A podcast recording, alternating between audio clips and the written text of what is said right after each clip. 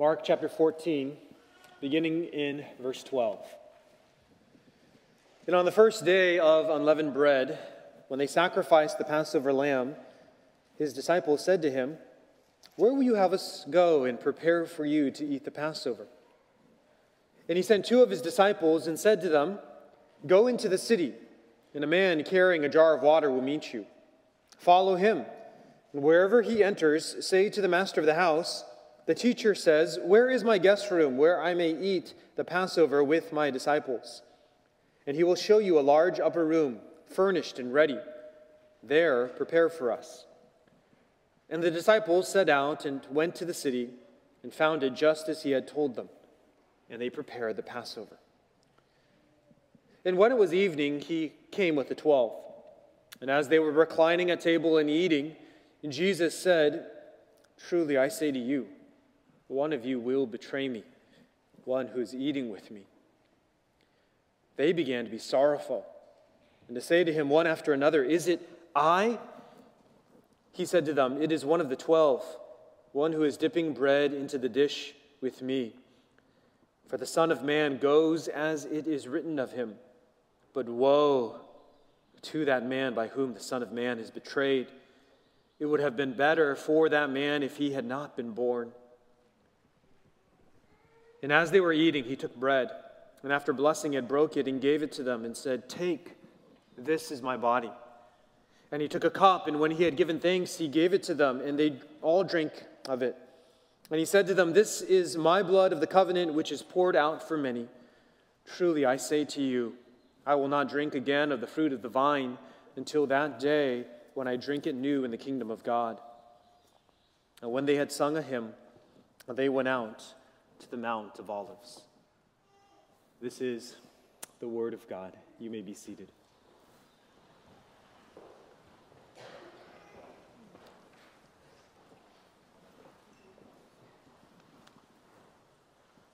How many of you have experienced the Costco curse? What is the Costco curse, you ask? Well, it's what happens when you buy an item, especially a food item at Costco. And it seems so great initially, but after a while, you, know, you just don't really want it anymore. You know, after your 20th peanut butter protein bar, or your 11th cup of peach yogurt, or your 7th bowl of spicy ramen, your initial enthusiasm for the product has waned. It was great for a while, but you're over it now. And I think most Costco members especially those who, who don't have large families, feel that way quite often. Uh, there are some great products at Costco, but it's just too much of a good thing sometimes. And yet, there are still some products at Costco that you can probably buy and eat forever. For me, it is crunchy grapes and unsulfured dried mango slices. Okay, every time I venture into Costco, I am tempted to buy those two things. I don't think I have ever tired of eating of their grapes or their dried mangoes. Last night, after dinner, we had some of those grapes. They were delicious. Sometimes familiarity with a thing breeds contempt, but other times, familiarity can breed delight. Uh, today, at the end of our service, we're going to eat a, a wafer and drink some juice as we observe the Lord's Supper. But I wonder, what do those elements breed for you? The Lord's Supper is something that we observe regularly as a church. Those of you who have been Christians for a while have probably participated in it hundreds of times. And sometimes it has been great for your soul. You, you have felt a, a closeness to Christ and, and to his church. You have been led to really think of Jesus' sacrifice and, and to praise him for it. You, you felt real encouragement in your spiritual walk from having observed communion. But if you're honest with yourself, there are probably many times that you have approached the Lord's Supper like the 21st peanut butter protein bar in the box. You, know, you don't have anything against it. You'd even recommend it to others, but it's just not that special to you anymore.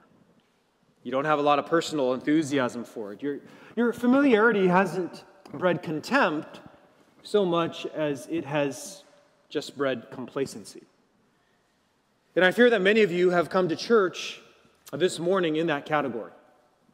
Whether you knew that we would be observing the Lord's Supper today or not, the thought of participating in it doesn't do much for you.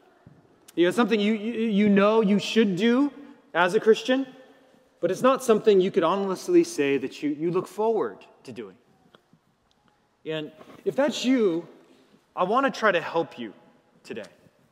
I want to help you recover or, or perhaps even discover for the first time a love for the Lord's Supper that can only come when you understand the depth of meaning that lies behind it. The, the Lord's Supper is something that you will inevitably become familiar with if you're a Christian. And that's because the Lord commands us to observe it regularly. But my hope is that it won't breed contempt or it won't breed complacency in your life. Rather, I hope that it will result in great delight and benefit to your soul. Now, today, we're going to look at Jesus' Last Supper. And we're going to find three aspects of that supper that should help you understand why we observe the Lord's Supper. Okay, we're going to look at three aspects of the Last Supper that help us appreciate the Lord's Supper. And as we consider these aspects, I trust that those of you who love and look forward to the Lord's Supper will be encouraged and affirmed. I also hope that those of you who have grown indifferent to it will develop uh, an appetite for it. And if you're not a Christian, I hope that you will understand better why we Christians eat these little pieces of bread and drink out of these little cups at church. Well, hopefully, you will understand why these symbols are so meaningful to us and be challenged about what they can mean for you. First, I want you all to notice that the Last Supper of Jesus was a planned supper. It was a planned supper. As we arrive at verse 12 of chapter 14 in Mark, we are nearing the end of Jesus' time on earth. Mark has shown us in this gospel that Jesus is someone with authority. He has led us through one incident after another in Jesus' ministry to show us that he has authority because he is God in human flesh. And while many were attracted to that never before seen kind of authority, there were others who were quite opposed to it. And in particular, the leaders of Israel were ready to arrest and to kill him. But we learned at the beginning of chapter 14 that they were afraid of causing an uproar among the crowds that had gathered to Jerusalem during this time of the year to celebrate the Passover. Jesus knew this. He was not unaware of their opposition to him. He had been predicting that he would be delivered over to the chief priests and scribes in Jerusalem for quite a while, but it was finally becoming a reality. And in verses 10 and 11 of chapter 14, Mark told us that Judas had begun the process of betraying him. Jesus knew that his time on the earth was coming to an end. He knew that this day would come.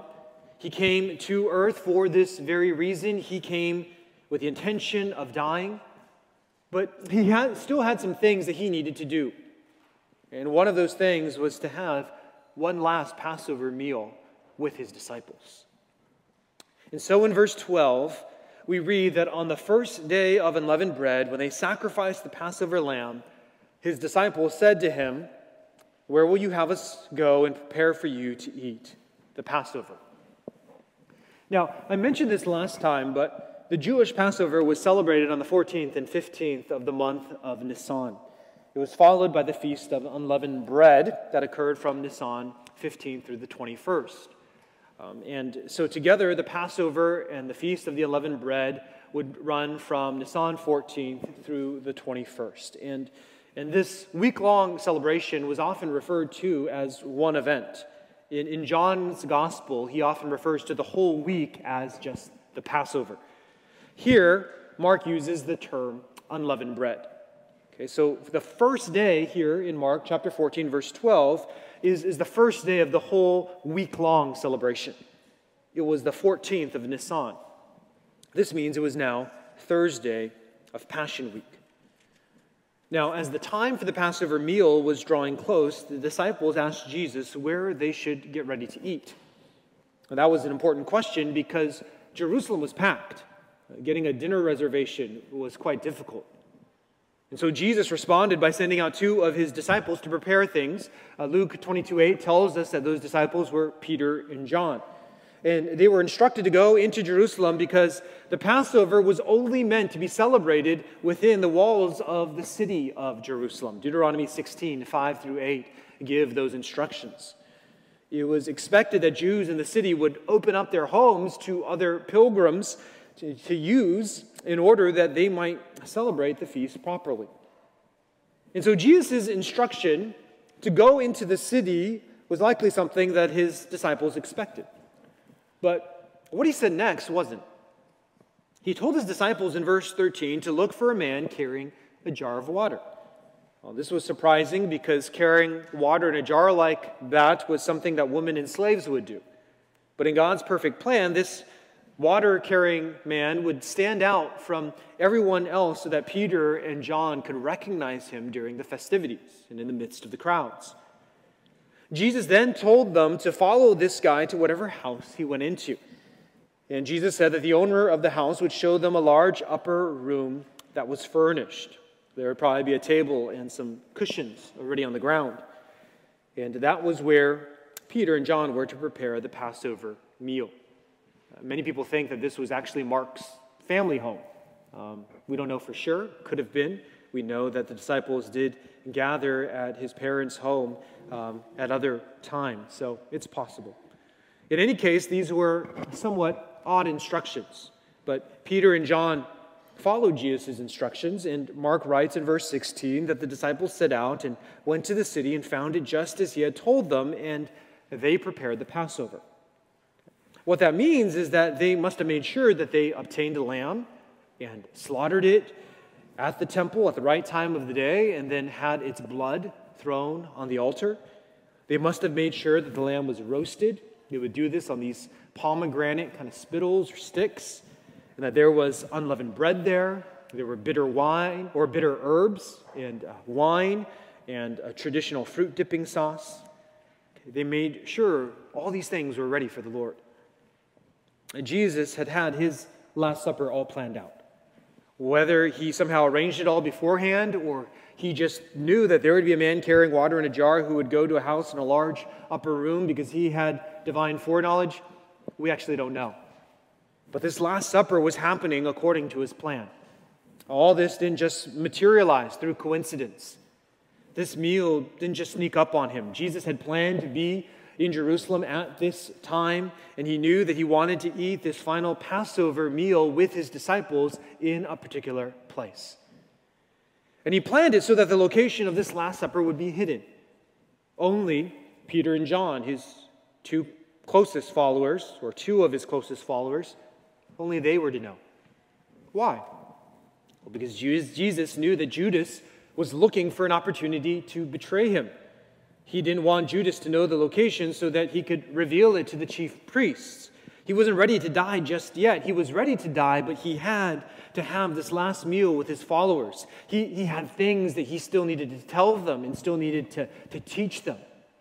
Right? This Last Supper was planned. Jesus also planned the time of this Last Supper to coincide with the Passover. Well, why is this important? Well, obviously, because the Passover has so much meaning associated with it. It's a meal of hope. It's a meal of remembrance. It was a meal to help the Jews remember God's deliverance of them out of Egypt. And it was a meal to help them anticipate God's future deliverance of them through a Messiah.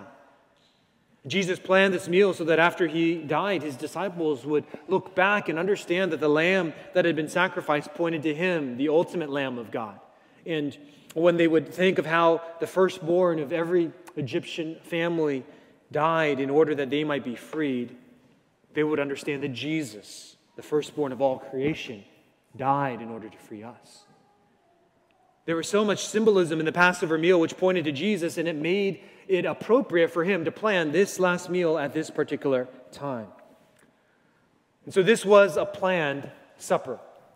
It happened just the way God designed it to happen because his plan of redemption was being carried out. I want you to notice next that Jesus' Last Supper was also a sobering supper. It was a planned supper, and it was a sobering supper. A sobering supper. We see this in verses 17 through 21. Verse 17 says, And when it was evening, he came with the twelve. And as they got situated, we learn in verse, thir- or verse 18 that they were reclining at the table. That was customary for people to do at special meals. Especially during the Passover meal, there was an, an, extra bonus or kind of instruction or expectation that you would recline because reclining was a, a nod to the Israelites' freedom from slavery in Egypt. Slaves often stood to eat, but free men reclined. Okay, and so Jesus and his disciples, like all the other Jews in Jerusalem, were reclining at table that evening and eating. Now, as the head of the meal, if Jesus was following custom, he would have begun it with a blessing. Then he would have had everyone drink the first of four symbolic cups of wine. Uh, the food would then be brought in lamb and herbs and bread and fruit sauce. And, and the story of God redeeming Israel from Egypt would be told through those elements. And some of the Hallel Psalms, those are Psalms 113 to 118, would be sung. And then uh, another cup of wine would be drunk. And it was likely around this time that Jesus dropped a bomb. He said one of those things that is so shocking that it cause, causes everyone to just stop what they're doing. In verse 18, we read that Jesus said, Truly I say to you, one of you will betray me, one who is eating with me. Jesus had already predicted his death and being delivered up in Jerusalem, but, but this is the first time that the disciples learned it would be one of them. And notice their response in verse 19. They, they began to be sorrowful and to say to him one after another, Is it I? The, the, the disciples were, were, troubled by what Jesus said. They, they started to question themselves Is it me? That's what Peter thought, and John, and and James and, and on down the line. Notice that they didn't question Jesus' statement. They didn't challenge his assertion that one of them would betray him. Instead, they questioned themselves. The reason was that their faith was still weak. And in a matter of hours, they would demonstrate that. They would all abandon Jesus when he was arrested. You see, in this Last Supper, Jesus forced his disciples to really confront their own hearts. He forced them to perform an, an honest self evaluation of their faith. This final meal was a sobering meal.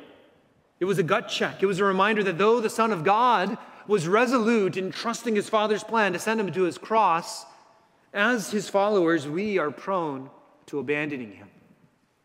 And that's true even if we have been close to him before.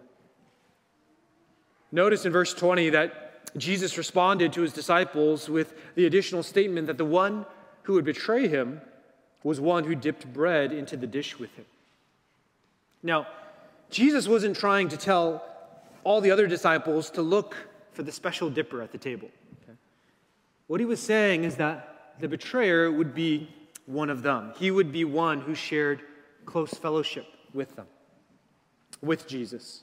Someone who who dipped bread into the same dish as Jesus, one who shared some of the, the most intimate moments with Jesus. We do learn, however, in John chapter 13, verse 26, that Jesus specifically dipped a piece of bread and gave it to Judas shortly after saying this. In that culture, doing something like that was a gesture of friendship, it was a, a gesture of acceptance. Jesus was reaching out to Judas until the very end. But Judas had hardened his heart, his mind was set, his decision had been made. He was intent on betraying Jesus. And so Jesus said to his disciples in verse 21 For the Son of Man goes as it is written of him.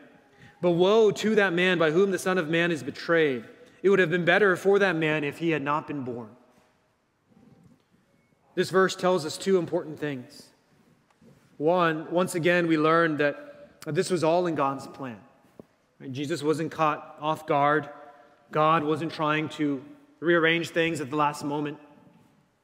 This had been predicted in the scriptures for hundreds of years. Like David in Psalm 41 9, Jesus was betrayed by a close friend who ate bread with him. This was so he could be the suffering servant of Isaiah 53. He was going as it was written of him. And God had planned all this. But even so, Judas was still responsible for his actions. Jesus said, Woe to him. He said, it would, better, it would have been better for him to have not been born. But sometimes we struggle to understand how God can be sovereign yet hold us responsible still. That is hard to understand. In some ways, it is a mystery. But the Bible affirms both of those truths over and over again. God can be in control of everything and yet still rightly hold us accountable for our actions. And that's because we, we make real choices and decisions. And we often decide to do what is evil in God's eyes, but He is not surprised by that. Instead, He uses that evil to accomplish something that is ultimately good. Here in this passage, we see that God allowed Judas to betray Jesus so that the scriptures might be fulfilled and we might be saved. But he would also hold Judas accountable for that betrayal. And so this was indeed a sobering supper. It was sobering in the fact that it revealed that the betrayer of Jesus would be one of his closest friends. It was sobering because Judas continued to reject the kindness and overtures of his Lord. And it was sobering because the potential to do what Judas did lies in every one of our hearts. The Last Supper shows us that we are all weak. In our sinful nature, we all have the potential to turn away from Jesus. Our allegiance to him can waver, but, but by drawing near to the Lord's table, we are presented with an opportunity to humble ourselves, to, to receive what Jesus offers to us again, to, to make a sober assessment of ourselves, to, to diligently ask ourselves if we really want to be in fellowship with Jesus. You get to examine yourself to see if you have truly repented of your sins against God, to see whether you actually desire to live a new life, and to see if you really believe that Jesus has the ability to save you from the judgment of a holy God. The Last Supper is not only a reminder of God's purposeful plan in sending his son to the cross, but it is a sobering reminder of our need to cling closely to him. The Last Supper was a planned supper, it was a sobering supper, and it was a nourishing supper. It was a nourishing supper. As we get to verse 22, it's likely that Judas had left the room by this time. John 13 tells us that once Judas received that special morsel of bread from Jesus, he left the room, he left the meal. And what is significant about the potential timing of his departure is that it seems to have taken place before the end of the meal when Jesus turned the Last Supper into the Lord's Supper. And this seems to show us that the Lord's Supper was meant only for true followers of Christ.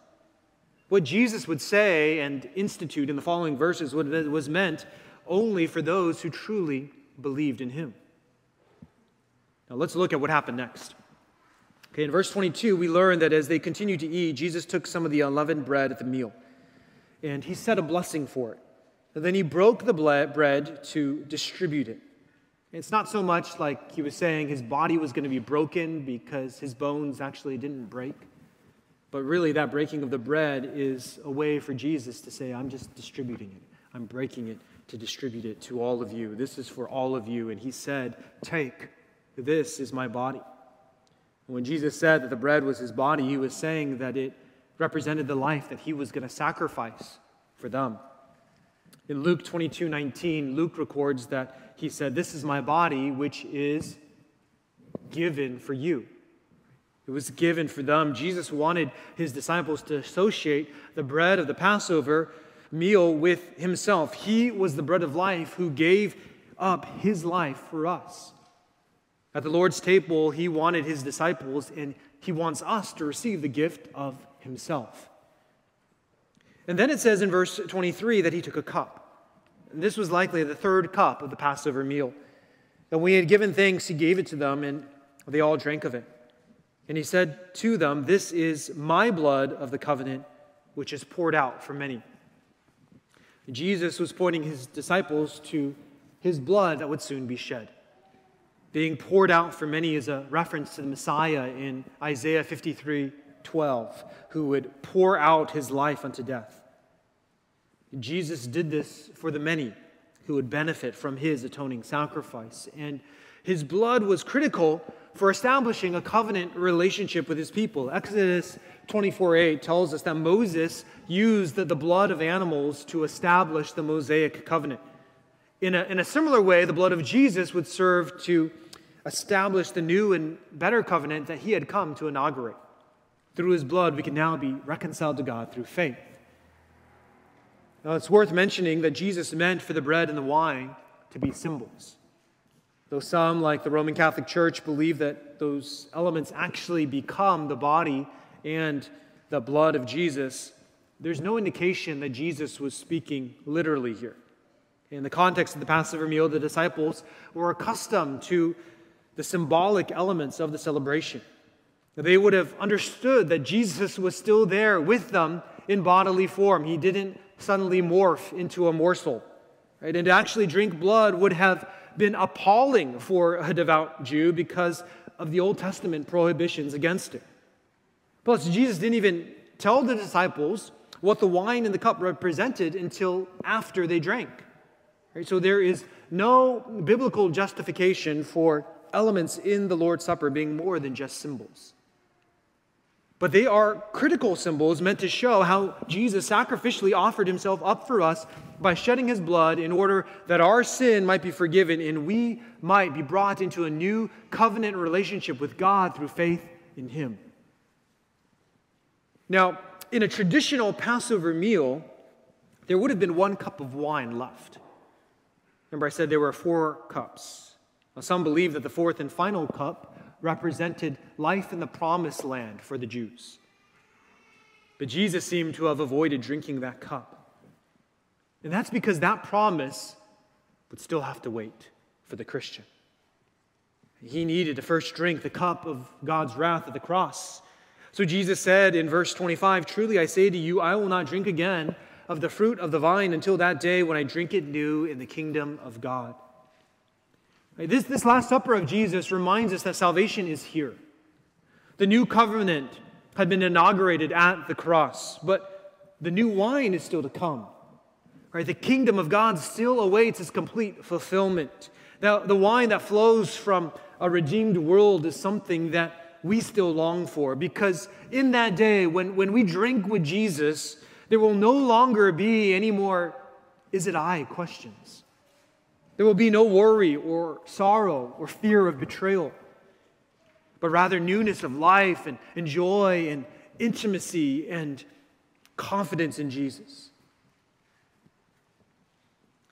Now, we know from John's gospel that Jesus continued to instruct his disciples in the upper room. John 14 through 17 discusses all that, but Mark skips us to the end of the meal in verse 26 he tells us that Jesus and the disciples closed out this Last Supper with a hymn.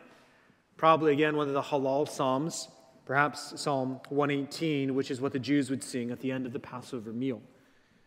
And then they left the house in Jerusalem to go back to the Mount of Olives. That's how the, the Last Supper came to a close. It wasn't just another Passover meal, it was really a transformation of the Passover. The Passover was meant for the Jews to look back upon God's deliverance and to look forward to their future Messiah, but he had come now. The Passover is no longer necessary. Instead, a new supper with new meaning was being instituted. Luke 22 19 says that Jesus told his disciples to do this, to continue to do this in remembrance of him. He knew that he was going away, but he wanted to establish a meal to remind his disciples for generations to come of what he has done so that his death and, pre- his death and presence would be a living reality in our lives. The Lord's Supper isn't simply a memorial meant to trigger some brief thoughts about a past event. It is meant to make that event present again, to motivate you to live for the Lord. It's a supper that is meant to nourish the disciples of Jesus. Jesus commanded us to eat bread and to drink wine. You know, eating and drinking are what living people do. We need to eat and drink to be strengthened and energized and supplied. And this is what the Lord's Supper does for us spiritually. It is meant to strengthen us spiritually. It's meant to refresh our souls. It's, it's meant to energize us in our walk. At the Lord's Supper, you are to, to look back to Christ's sacrifice and be nourished by the fact that He has redeemed you from your sin. He died for you because there is a little bit of Judas in every one of you. Right? There is a desire in you to turn from following Jesus to do what you think is right apart from Him. But even though you were a sinner, Christ died for you. He shed His blood for you. You are covered and you are cleansed. You are brought into covenant relationship with Him. You have communion with Him. If you feel far from Christ, this meal is for you. It's meant for you to draw close to Him. At the Lord's Supper, you're, you're not just meant to look back, but you're also meant to look forward as well to the day when Christ returns and, and be nourished by the hope that He brings. The kingdom of God will be revealed one day in all its glory, and Christ will be at the center. God's plan will not fail. You will be with Him in glory. And so, if your soul is troubled or discouraged by the world, Right? If you come into church today, or if you have come into the church today, just discouraged by all the news that has been happening in recent weeks, the Lord's Supper is meant to turn your attention to the hope that you have. Jesus is coming, new wine is coming. You will drink with him again. Don't just look back, but look forward. And at the Lord's Supper, you are meant to look around at each other and be nourished by the community of saints that is, that is saved by the same sacrificial life and shed blood of our Savior. We are united by that. Though we have differences, we find encouragement in the fact that we are united around the one person that matters most Jesus Christ, our Lord. And so, if you feel isolated, or maybe you feel distanced from the church, the Lord's Supper is meant to draw you back. And, and, and, for you to eat with other saints and drink and say, I am united to this body of Christ. This is the family of God. I know that, that sometimes you can grow a little too familiar with the Lord's Supper. I feel that same way at times. We all can fall prey to the communion curse. But this supper that we get to observe together is the result of God's perfect plan in sending his son to the cross for us. It is a, a supper meant to sober us and remind us that every one of us is a sinner who needs to draw close to our Savior in faith. And it is supper meant to nourish us as we consider all that the Lord has done for us, as we hope in all that He will do for this world, and as we join together to wait for Him as His family. So this morning, let's take the bread and let's take the cup with renewed appreciation and joy. Let's pray. Father in heaven, we thank you that we see your sovereignty at work in the events of the Passion Week and even in the institution of the Lord's Supper at this Passover meal. Your Son had planned out every detail in conjunction with your will for him to go to the cross. And he did this all for our sake, for our benefit. He didn't just die on the cross for our benefit, but he instituted this Lord's Supper for our benefit. He knew that we would be forgetful. He knew that, that we would be, be tempted to, to not think anything special of his sacrifice for us. He knew that we would forget. He knew that sometimes we would grow distanced from the church and discouraged by the world and, and feel far from you. And he instituted this supper so that we might draw close to him once again, so that we might hope once again, and so that we might be united in faith once again with his people. Oh Lord, help us to eat and drink for our nourishment and for our good. We pray this in Jesus' name. Amen.